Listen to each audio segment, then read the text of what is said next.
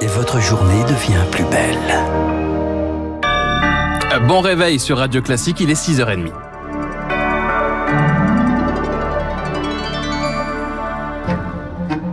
La matinale de Radio Classique avec Baptiste Gabory.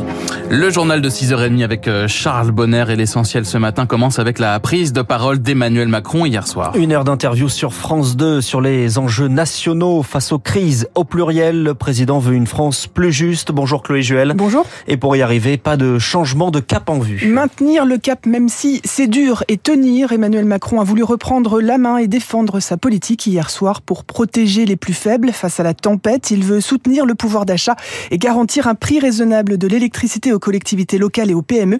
Il y a aussi les réformes essentielles, ce sont les termes du chef de l'État, celle de l'assurance chômage et bien sûr celle des retraites. Le cap reste donc fixé en matière de politique économique. Il y a donc les réformes économiques, mais aussi la santé et la crise dans les hôpitaux. Réformer pour améliorer les conditions de travail à l'hôpital, Emmanuel Macron promet de revoir l'organisation des hôpitaux et de s'attaquer aussi aux déserts médicaux avec cette proposition de permettre aux médecins retraités de continuer à travailler tous les médecins qui arrivent à la retraite. On va leur permettre de prendre la retraite. Mais au premier jour de leur retraite, de pouvoir continuer leur activité et de garder tous les revenus qui sont les leurs pour eux sans payer de cotisation retraite nouvelle. Autre sujet abordé hier soir avec le chef de l'État, la question des reconduites à la frontière, sujet brûlant après le meurtre de la jeune Lola à Paris.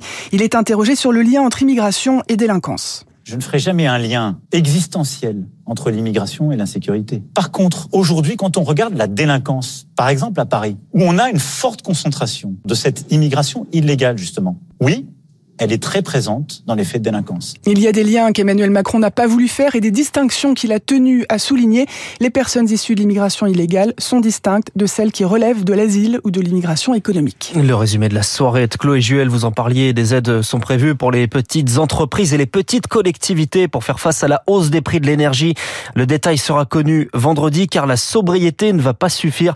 C'est ce que nous dit Jean-Pierre Bozino, le maire de Montataire dans l'Oise. On n'a pas attendu que tout le monde parle de sobriété énergétique. Nous, on a fait un plan lumière sur la ville il y a 20 ans qui euh, nous fait économiser 20% d'électricité. On vient d'isoler la crèche euh, cet été pour 250 000 euros. Mais quand euh, sur la seule électricité, la facture explose de 1 900 000 euros de surplus, on peut faire toutes les économies qu'on veut. Hein. On n'arrivera jamais à éponger le million neuf. Hein. C'est impossible. Une propos recueillie par Marine Salaville, Emmanuel Macron sur un volet plus politique, critique sévère de l'opposition, du cynisme et du désordre dont seraient partisans la NUPES et le RN votant ensemble une motion de censure contre le gouvernement. La question des salaires est au cœur du conflit social. La CGT lance une nouvelle journée de grève aujourd'hui, très peu suivie. Les autres syndicats ne sont pas de la partie. La grève se prolonge en revanche dans deux raffineries Total Energy à la suite du mouvement décidé dans la journée en Normandie alors que le groupe pétrolier publie ses résultats. Dans 25 départements, 20% des stations sont toujours en rupture de stock sur au moins un carburant. À Paris, c'est même un tiers complètement à sec. De quoi agacer ces automobilistes rencontrés par Ça fait quatre semaines qu'on galère. On pensait que ça allait s'améliorer cette semaine. On nous avait annoncé que les réquisitions allaient se mettre en œuvre.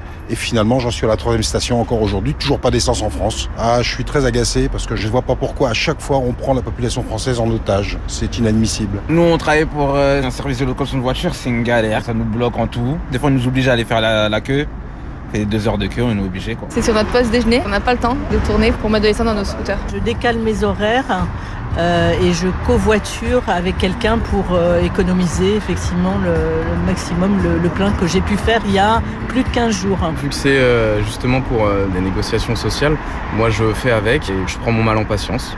Anna Huot, les réactions au micro de Anna Huot. Emmanuel Macron se rend dans le Cher aujourd'hui.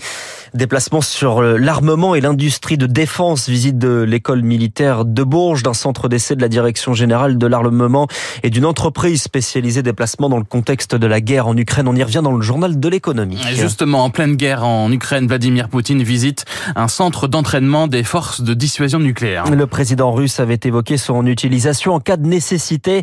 Son armée sur le terrain est en difficulté. Les contre-offensives se poursuivent dans le sud et surtout dans le nord-est. Après huit mois de conflit, on est loin de la guerre éclair envisagée dans les premiers jours. Vladimir Poutine doit s'exprimer aujourd'hui. Il devrait donc revenir sur ce conflit qui va durer, selon Jean-Sylvestre Montgrenier, chercheur à l'Institut français de géopolitique.